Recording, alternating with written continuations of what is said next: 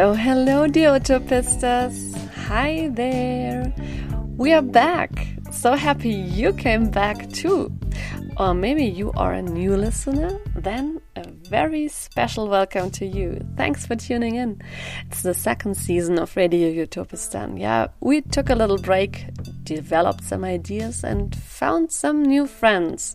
So hope you're as excited about the second season as we are. And as always, we love hearing from you. Tell us what kind of stories you like. Maybe even share contacts of inspiring people you know with us. Or just say hi. My name is Elisabeth Weid. I'm a journalist on natural resources and social movements. And since the beginning of this year, I have the pleasure to be in Ecuador now, doing some research on nature rights super interesting. Did you know that Ecuador is the only country in the world where nature counts as a legal subject? And just recently, about 50 gold mining concessions were withdrawn because of that. Very fascinating and very utopian, I have to say. But we'll talk about that sometime in the future in another episode. It's very disturbing times we are in regarding nature and regarding the human condition. The Russian invasion in Ukraine and also the latest IPCC report on the climate crisis.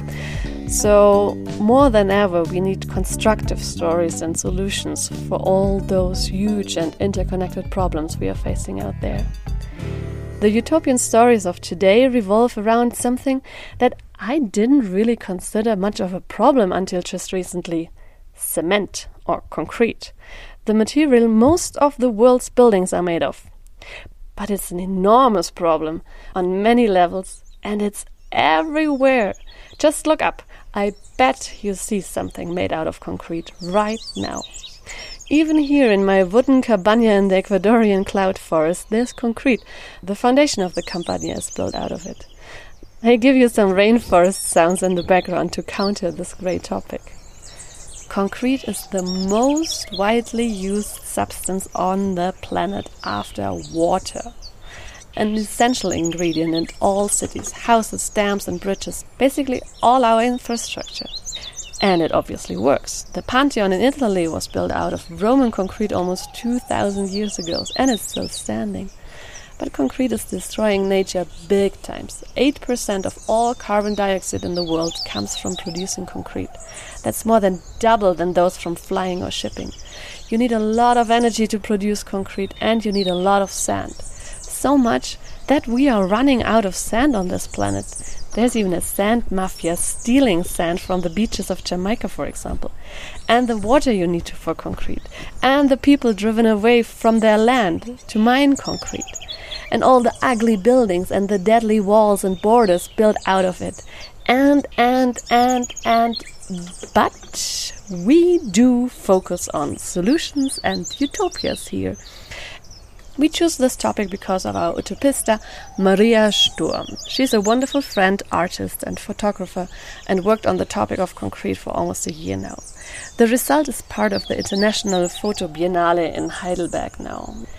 We hosted an event together and found more and more utopias related to housing and building. Alternative building materials, alternative living concepts, recycling, and the most utopian, a building moratorium, meaning a pause for building and construction. So, no building, no more. Our guest will tell us. It's architect Angelika Hinterbrandner. She is working in the architecture office of Brandlhuber Plus, which is mainly reusing space materials and buildings that are already there. She also writes for an architecture magazine and teaches students in Zurich. She lived in Germany, Switzerland, and Hong Kong. Now she lives in Berlin. Angelika, I'm happy we can talk about this at first sight. Sounds a bit boring, the topic, cement. But as the research showed, and also our cement event, it's quite a very broad topic, and you get into so many stories and problems, and therefore also solutions. So, how how is your connection to to cement? First of all, I think it's definitely not a boring topic. I would say it's maybe we're just so used to cement and concrete overall that it's just not an existing topic or like a visible topic because it's like you can't see you can see it because you see it just so much. Like du kannst die Bäume, uh, du kannst den Wald vor lauter Bäumen nicht sehen, as you say in German. There's just so much concrete and built mass that you just don't question what you actually see every day in front of your eyes. Um, and my connection to the topic is basically, yeah, through what I do. Um, I studied architecture. I'm a trained architect, so concrete uh, is a topic since uh, actually for me since I'm a little child. Uh, I the first time I experienced concrete on a building site when I was little, when I started to be interested in the built surroundings, and since then, as well through my studies, the topic, yeah, kept on staying. Let's say, and now I'm working as a project manager, a researcher, a teacher at the university, at the ETH, in an office, um, an architectural office that, of course, needs to deal with resources and materials as well. So it's just a, a work topic in a certain sense, I would say. But not only from the material perspective, but as well from the perspective of environment and sustainability concrete and yeah, cement, as you said, is very much uh, closely connected with um, environmental destruction. Overall, the built environment is like contributing, let's say, with 40% to the CO2 emissions overall in the world. So it's just a topic that needs to be on the table for architects. It came up way more urgently for me, I would say, within the past two to three years um, that I started reflecting on the on the topic. Like, where do the resources we are working with actually come from? Can we still build with concrete? Is this a solution that kind of like that lets us survive as human beings on the planet. So it might sound very abstract as an architect, but in the end, it's that is the question we need to think about mm. when we talk about this topic. Mm. And do you remember one concrete, haha, concrete moment or story or number or figure or meeting with a person or something that really struck you where you really thought, oh man, this is so huge and we don't even talk about it enough? I would say it's the 8% that cement is kind of like guilty for the CO2 emissions. Because if you imagine that this alone is only one, let's say, industry that is contributing almost, I mean, 10%. I mean, it's eight, not 10, but still, it's an enormous amount. And I think at that moment when I realized, okay, wow, this is a topic that huge media outlets bring into mainstream I think that made me that was a moment when I was like, oh wow, okay, this is not only uh, architects are talking about this topic, but it's really something everyone needs to think and talk about. So I think this is was a very specific moment. Yeah. Yeah, because it's really it's just you cannot get away from it. It's almost everywhere you look, you have that you you see it. You see concrete except you're living in the jungle maybe but even there this cabana i'm recording in now is built on on cement the base the ground. And you how are you living? I can see some walls and some plants in the background and is it is it like a old flat a new flat and what kind of a house are you? You can see a very typical berliner altbau. So it's high high spaces with um, yeah a nice ceiling, very bright. Uh, yeah, I'm very lucky to yeah. I found this apartment I think a year, two years ago already. Now sure, like a um, few weeks before Corona actually hit, I moved in, um, and it's one of these very very nice old apartments. Uh, so it's not concrete; it's actually brick partly but yeah, I'm not living in a, a newly constructed house. Mm. So uh, you spend the Corona years in it, so you got to, uh, you got to know it really very well. What does a home mean to you? What what needs to be in a home that it's a home for you? What should it look like, or what's what should it be made out of? I think for me the most important about a home is that I feel sheltered, let's say. So it's very abstract, maybe. But yeah, for me personally, and this is very, yeah, I think this is very individual how you perceive this. Um, the bed is maybe the center of a home because it somehow has this feeling of shelter in a most intimate sense for me, I would say. Um, but besides that, I think it's the very classic light, air, uh, and and space parameters that we yeah that is very maybe modernist aspects one would say in architecture terms. So it needs to be like great light uh, you need to have enough space to move around. So it's very it's actually very basic. But yeah as soon i think this experience and maybe you have this in your your cabana now that it's it's very basic things that make living good or bad. Mm. It's basic things, but so many people don't don't really have it. What you just said: space, light, and room, and this is almost kind of a luxury. It's not really connected to concrete or the the material, but it's the space that we can occupy in our home, right? Yeah, just a more general aspect because the the housing market is of course a topic for myself as well as an architect. This what you just mentioned, the topic of space and how much space we can actually afford is a super important one as well. When we talk, I mean, as well, considering how much do we build, how much do we need to add to the existing building stock, how much resources can we give into this?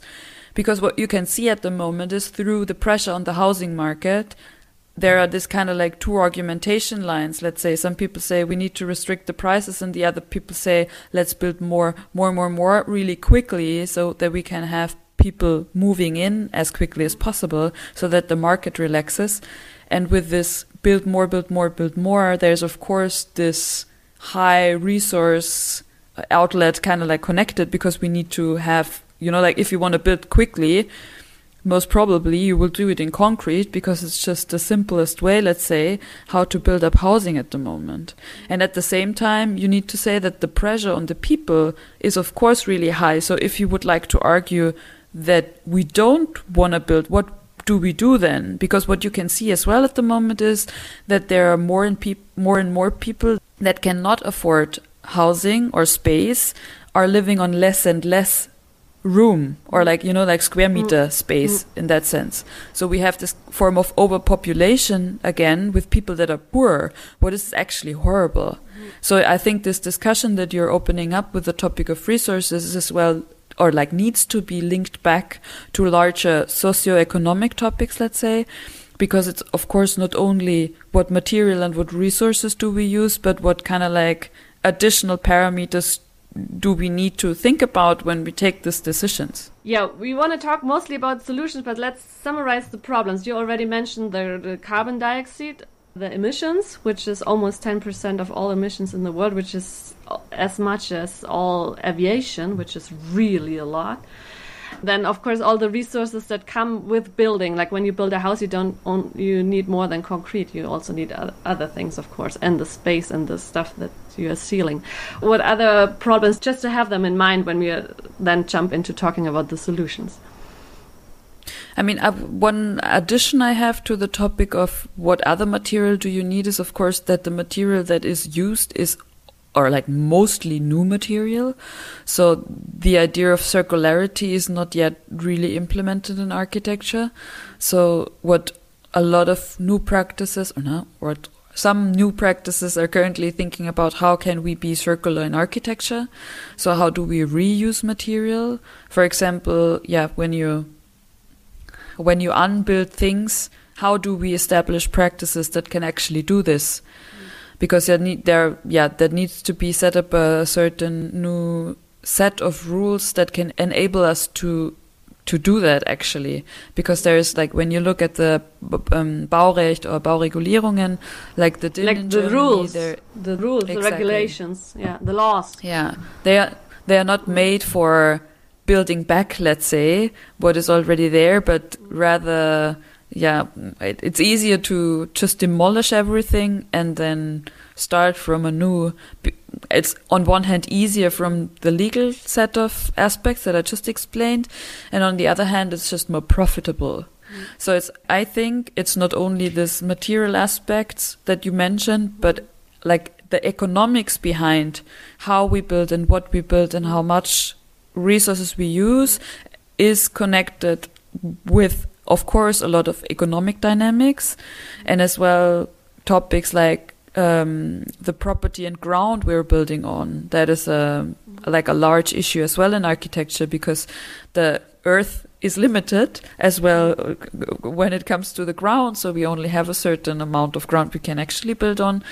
So of course the prices are going up. It's it's a set of uh, parameters that are adding com complexity to yeah. the topic here. Okay, so to summarize it, so we have the, the resources that we need, so many resources, not just concrete, we also have water and sand. We are running out of sand. This was something new to me. Yeah, the sand topic is actually really interesting. So if you want to read into that, I can, can only recommend uh, the research of uh, Kiran Pereira. She looked into this topic of like what actually happens when when we need concrete. So where do we get the sand from? What does this actually mean? There is a lot of research on that and it's really a global industry that takes the sand from all over the, the world. And it shows as well the global complexities of the topic.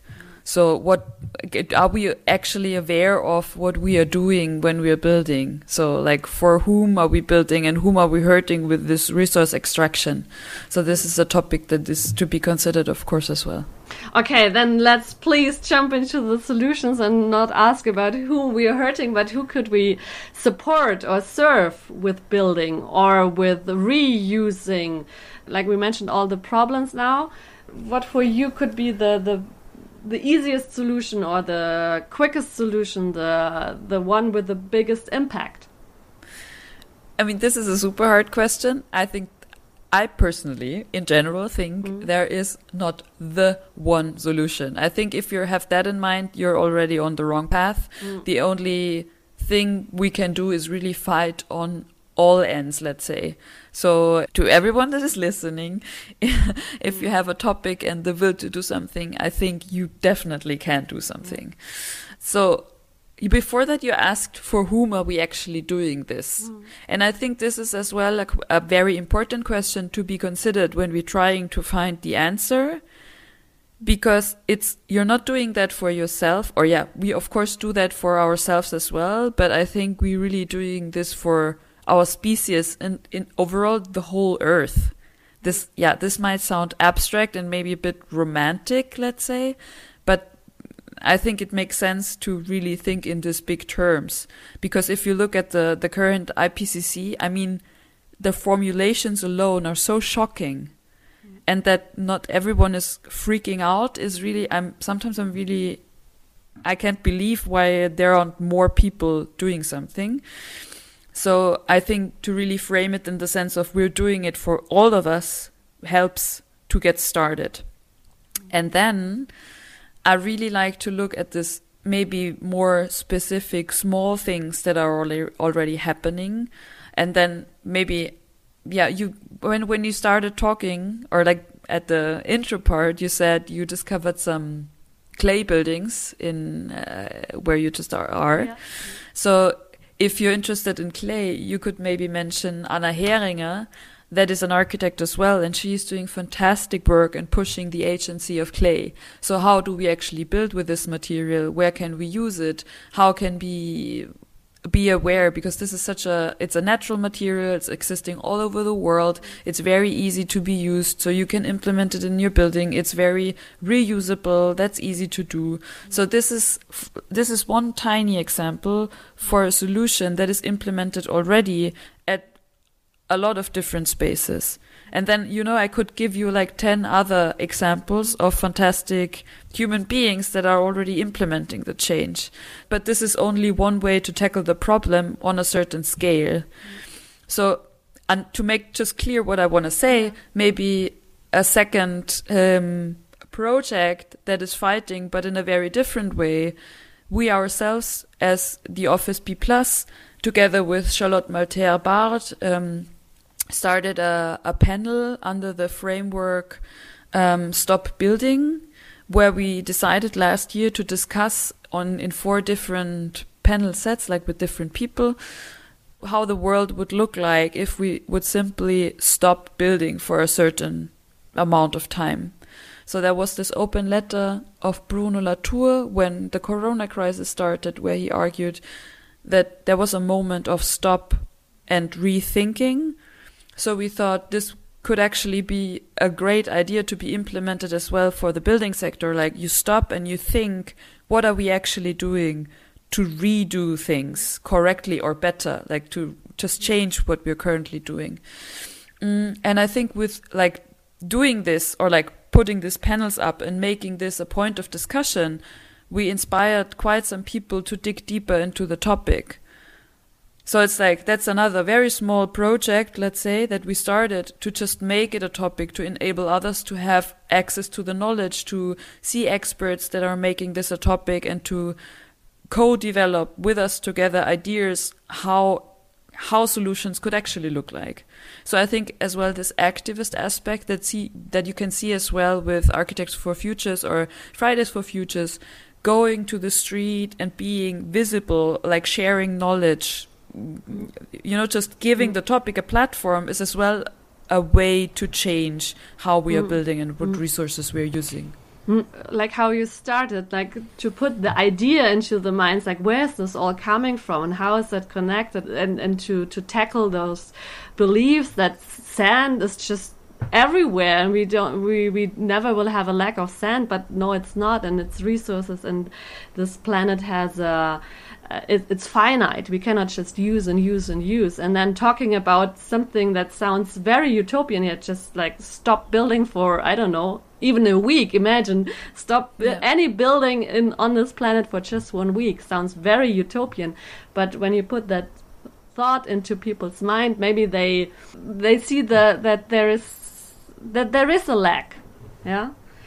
I mean, I think it was disturbing, first of all. Yeah. So people were like, huh? How could you how could you suggest this in a housing crisis? I mean you cannot do this. And of course this is part of the reality as i explained before. This could create pressure as well. But as a thinking experiment it was a good way as well to think about what what does this mean actually? For example for the western world this is doable because we have so much existing building stock. The infrastructure is there. But if you think about other countries that don't have the existing infrastructure, this this would never work. Like, and then you can see as well this new neo-colonial structures that a lot of countries they need to build, and they need to be able to at least get a certain standard as well.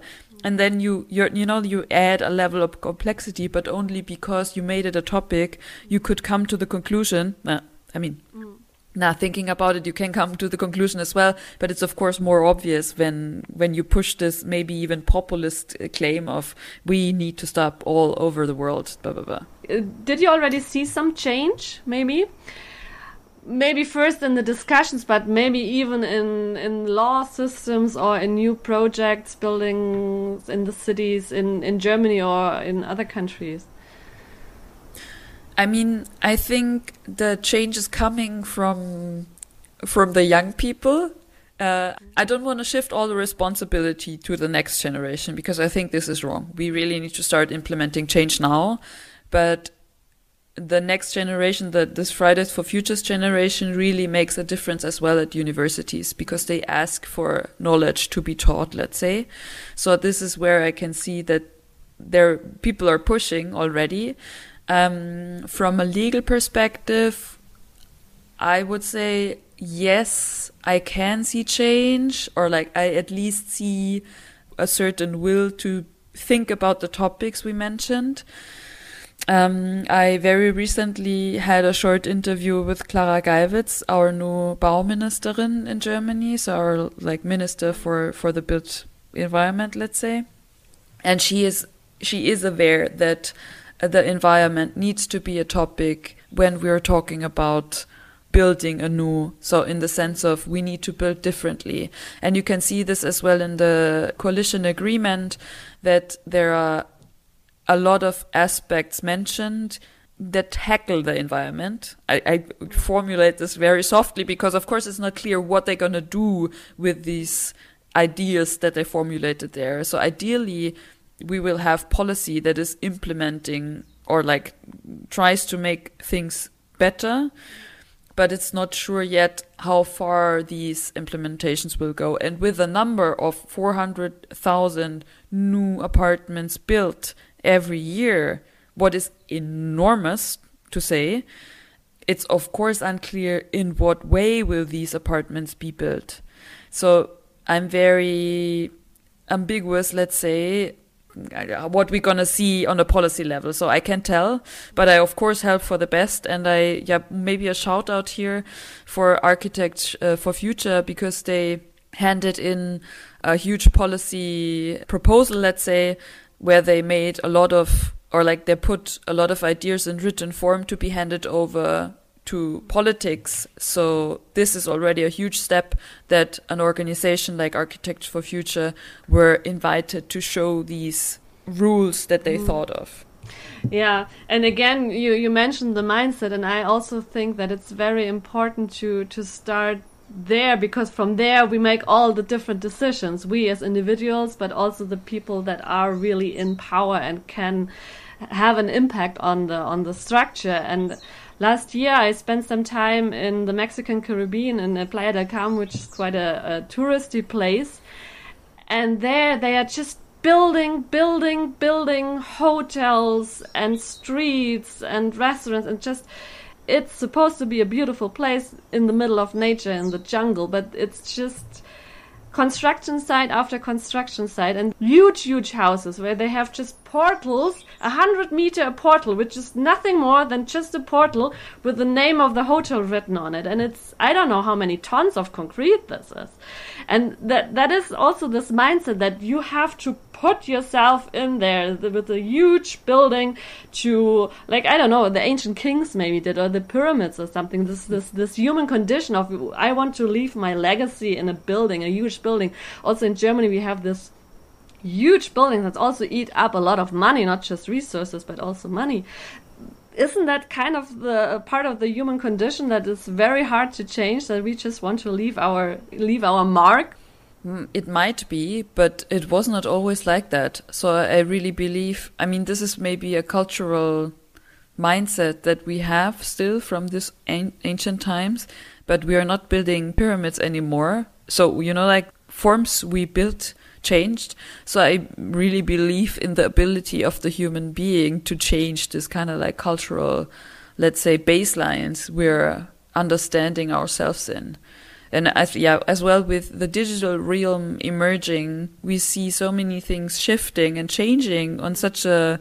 enormous speed that i really think we should or we are i really believe in the ability to change of human beings we should just think of a an attractive alternative i think what you said at the very beginning that this is a a thinking or like an idea of what is actually in our mind, how we imagine ourselves, this is something that needs to be rewritten and rethought.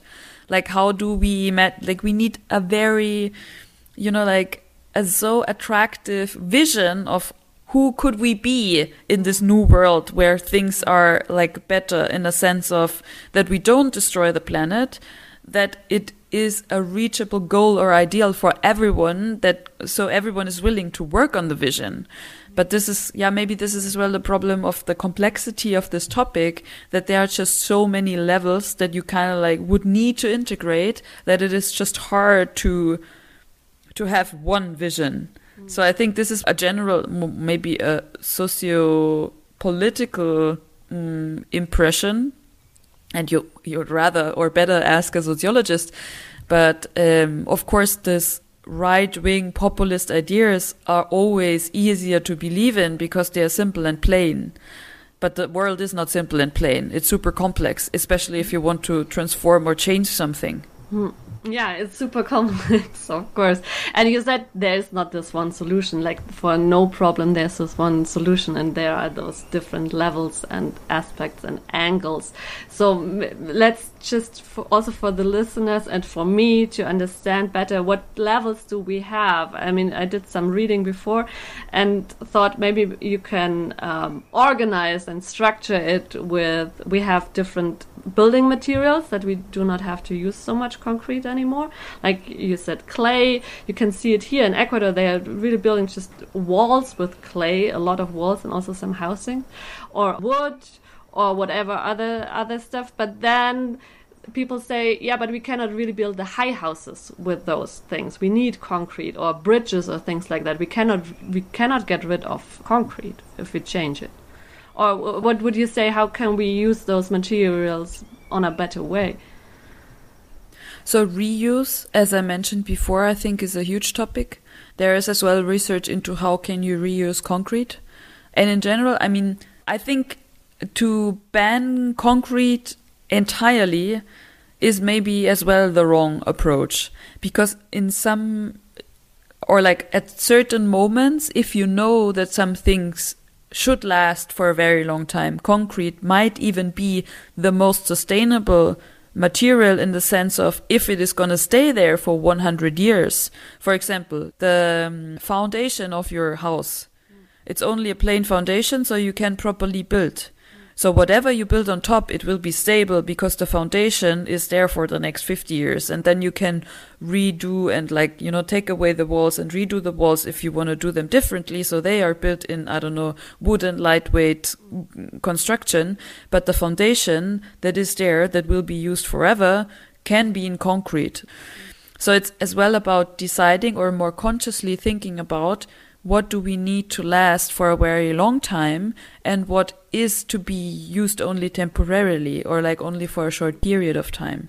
So this is, I think, one aspect to decide more smartly on this temporal aspect. And then what do we do with the existing material? So there is a huge stock that is already existing. So how do we smartly reuse it, rebuild it, undo it, take care of it? So these kind of like jobs of as well taking care and maintaining is a, a huge part of the story. Buildings are just under maintained, let's say. So if you don't take care, if you don't live in a space, it, it's very likely that the quality will just, yeah, lose quality over time, the building. So it's the materials, the building stock that is already existing, then being smart about what do we need for how how much over time, then implementing circularities in the sense of if I'm implementing a window somewhere, how do I how do I do this in a way so that I can technically unbuild it again or repair it? You're also teaching. What's the new generation pushing? What kind of world do they want to build? Oh, that's uh, that's actually a really hard question because there is still a lot of different people at architecture schools. I mean, there are maybe at the moment there are more people that say, "How can I be an architect and not build?" than there were ever before. This is quite interesting. What do you do with these people in an architecture school? How do you teach these kind of practices? So this is actually a question I think about a lot at the moment. How do we actually understand our job in the sense of can we be maybe a maintenance architect? So, like, can I be an expert in repairing a building? And is this still understood as an architect? And how, in the next step, how would we teach this? So, and I think the young generation is really asking for it, but of course they cannot formulate it either because there are no role models.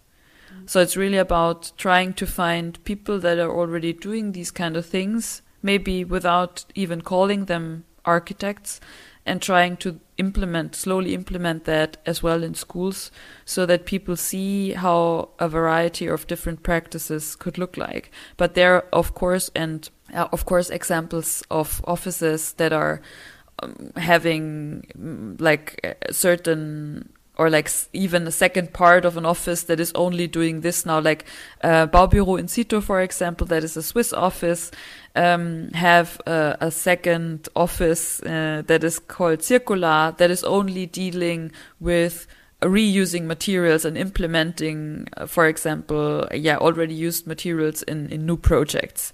So you already see this kind of things that there are alternative practices. So now it's really to bring these examples in the curriculums and show how is it done? How can we learn from that? How can this be implemented really in a mainstream? And I think, yeah, this is where, where it is difficult at the moment to really bring this thinking and the understanding of architects to the point where the practice understands itself on a broader level, away from only I'm the person that builds a museum on the green field, rather into the direction of okay, we are the people taking care of the built stock, at least here in the Western European uh, area, because this is what we are confronted with. There is so much built stock. So, what do we do with it? We asked like one of the biggest concrete producers in the world, Heidelberg Cement, because also we had this uh, cement event in Heidelberg, uh, on what kind of solutions they are working because they are producing this problem, obviously. And they sent us a link to their website. And what I found most interesting there was wait, that they are working on a plant with this method of carbon capture and storage, and it's, it's they want to build it in Norway, or they are about to build it already. The plan is to reduce uh, carbon dioxide by half of what they normally produce. Do you think there is any? Is that something promising, or is that greenwashing? What do you think? I mean, if you look into the scientific discourse around this topic because there are quite some people that think it's promising and that we need to actually implement these techniques to be able to get any hand on the CO2 emissions. Um, there are quite some people that are believing in it. To, uh, to, to be very honest, I have not enough scientific knowledge to say if this is a reasonable thing or not. I mean, it shows a bit how desperate I think the cement uh, factories uh, and companies are. For me, it's not tackling the core question we need to ask actually. So they are, of course, trying to be more sustainable because it's their business what they are losing at the moment. And this is as well why I'm not, yeah, maybe not so informed on that topic, I would say, because I think it's lacking the it's, it's away from the core question that we need to ask. And the core question is, do we still need so much concrete? So it's, of course, they say this is the solution. And I mean, if they find a way to reduce the CO2, I think it's a great thing. But it's, yeah, again, not the only solution. And we really need to be more radical when it comes to how much we build and how much cement we use. Mm. So you'd say it's a bit uh, like blind-eyed or one-eyed that you because it's a very complex problem and there are many levels of solutions and if you just focus on producing less carbon with concrete you are missing out on all the other possible solutions that there are I mean, for them as a company, I think it's it makes perfect sense. What they do is very reasonable, and in an economic sense, I mean, the right thing you can do. I, I was when we worked on the last studio in Almeria, we were at a concrete factory uh, of Holcim, that is a huge Swiss uh, cement uh, factory and they kind of like presented, of course, as well plans how they will be more sustainable. I mean, I think it's great that they feel the pressure like from that sense, I think it makes a lot of sense that they are like proposing this more sustainable uh, ways of, of factoring, but still, it's not the it's not what we should do as a society. That's not the end of the story. Let's say it's great that they started it. It's better that way than not doing anything as a company, but still. Yeah. They, we need to push them harder, I would say. So let's jump in our three utopian questions then, please, talking about the future. So, like in, in one sentence, summarizing all the solutions and utopias we were talking about now, what's your utopia on the topic of concrete? I think our concrete utopia in the future will be that we are not using concrete anymore as a material, but that we use what we have already and that we take care and maintain the concrete structures that will be there for and with us for a very long time still. So I really believe in the idea of taking care of things and maintaining what we have in the best way possible because this is the resources we already built and that we need to take care of. Mm. And what kind of people, stories, ideas, projects, facts, like evidence do you have that we are kind of moving into that direction? I mean, there are more and more people that are talking about not building or like how to uh, stop building or rethink what we do.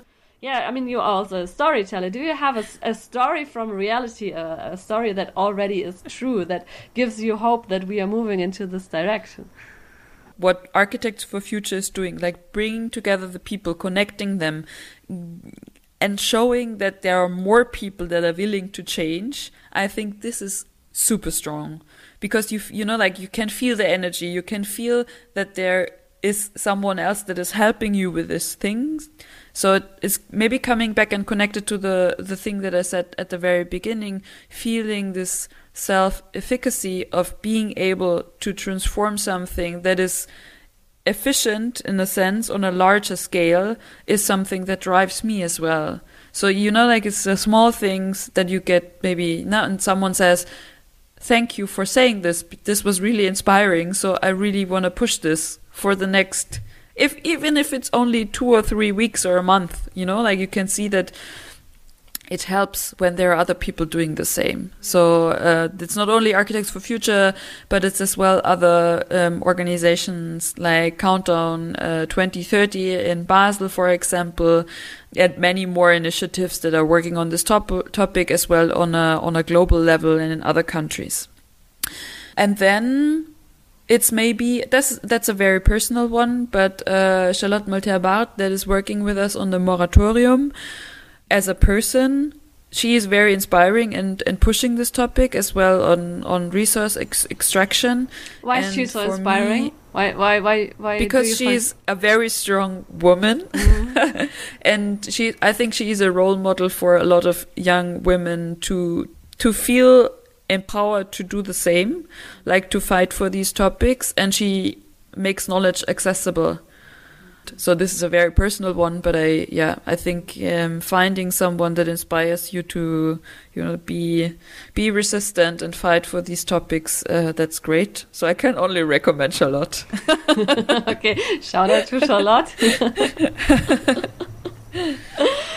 and um, what can people do in their daily life to help your utopia become reality. I mean, of course, it's a structural problem, but we are the structure. We are making the structure yeah. with all our daily little actions. And uh, especially when we are part of democracy, we are influencing the structure. So, what can people do in their daily life to um, contribute to the solutions of concrete and not of the problem to concrete? I would really say, and this is maybe a very general solution to overall environmental topics, not on the on the concrete level now, but engage in initiatives and fight on the street because this really creates pressure. I mean, you can see this in Berlin with uh, DW enteignen, like this huge initiative uh, that fought for fair or like housing communalization in Berlin so like DW uh, is a huge Deutsche Wohnen is a huge uh, housing company in Berlin, and they kind of like created the initiative to fight for fair housing, and the same is true for Architects for Future again. So it's like being organized in larger groups is what you should do as an individual because then you can you know it's not about uh, not using this one little tiny plastic bag. That's a thing that you can do and that you should do of course but this is not going to change the entire system but pressure on a larger level will change the system. So i can only say to everyone if you have the resources if you have the time and i know not everyone has the resources and time to do this but if you have the time and the resources engage yeah. What would be your private housing utopia for you yourself if you want to share? How would you love to live if money, space, whatever, people, whatever you would dream if of? I, if I would not have any restrictions, I would still live in a huge house, like in one house that is housing a lot of people. I would live in the city it would be very bright and light. Um, I would live in a space that connects work and private life. I, I really like this mm, you know, like going downstairs, have a space where you work with someone else that is open, that invites as well people that are like not from my house, but come to the house to work there. Um, and then these kind of like idea of having a core where you meet to cook, for example, and then you have more private spaces like a room with your bed that is very private. That would do the job for me. So I could very much imagine very well to live with a huge group of friends or people uh, have a certain intimacy and privacy in one space, like that is only mine, but share all the communal communal spaces that I have and need. Especially for a commuter, let's say, like I am, that is kind of like traveling every second week, and like in a my my my second life is a train life, uh, so I'm working in the train very often. So really having a small room with a bed would do the job. Uh, and besides that, I'm usually, or like my, you know, like our work time that is so much part of the day can be and is to be shared with others. And that's actually nice. So why don't we create space that is more, more designed around this? Sounds beautiful. And maybe in five years I can visit you there. or 10. Rather 10, I would say. okay. I bring some chocolate. Perfect.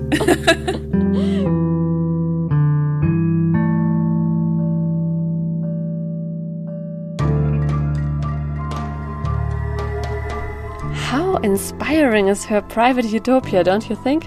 I could totally imagine something similar as my dream house. And actually, I had the pleasure of living in something like this already. Once in a student house in Münster, Germany, almost 20 years ago, though. That was a house with 50 people living in it half women, half men, half from Germany, half from other countries. Our rooms had just 8 or 15 square meters, so not much, and 12 people were sharing one kitchen. There was a bar in the cellar and a dark room for photos. I spent more time in that house than in university, and I learned so much more in that house than in university. There was also an Ukrainian musician living in this house, Slava, a drummer. I have to think about him a lot these days. He once gave me his first poem he had written in German. I still remember its title. It was called Meine Traurigkeit, My Sadness. Hope he's okay. Hope the destruction of lives, homes, and buildings in his country will end soon. Housing is so much more than buildings and materials and concrete. It's all the stories and people that lived there before us and that are living there with us now. But the material our homes are made of are super important too, of course, as Angelika just showed us today. And I got the impression that there are many, many solutions out there and many, many smart people working on them. The ideas and examples she showed us are a response to the problem around cement we will give you a collection of all the ideas and projects and examples in the show notes and in our Instagram. And as always, there still needs a lot to be done. All ideas still have their limitations to solve the problem entirely, of course. And what do you think? What do you find most promising? What would your dream city, village, or house look like? Are you doing something already to make this utopia come true? What? Write to us, we want to know, and spread some more inspiration and utopias. Thank you so much for listening to this episode. We love hearing from you, really. If it inspired you, leave a review on Apple Podcasts and share it with your friends, family, and flatmates. And if you like, so far we are all working for free for Radio Utopistan. And so we are really happy if you want to support us by sharing the stories or also giving a little donation. Just check out our website. It's super easy, also via PayPal or Patreon. Thank you. My name is Elisabeth Weydt. Radio Utopistan team for this episode are editor and executive producer Charlotte Horn and Christina Femöbus, music Robert Pilgrim. I leave you with the living forest an area called Sarayaku in the Ecuadorian Amazon, where humans, animals, plants, and spirits live together, with almost no concrete. More about this in one of the next episodes. Bye bye.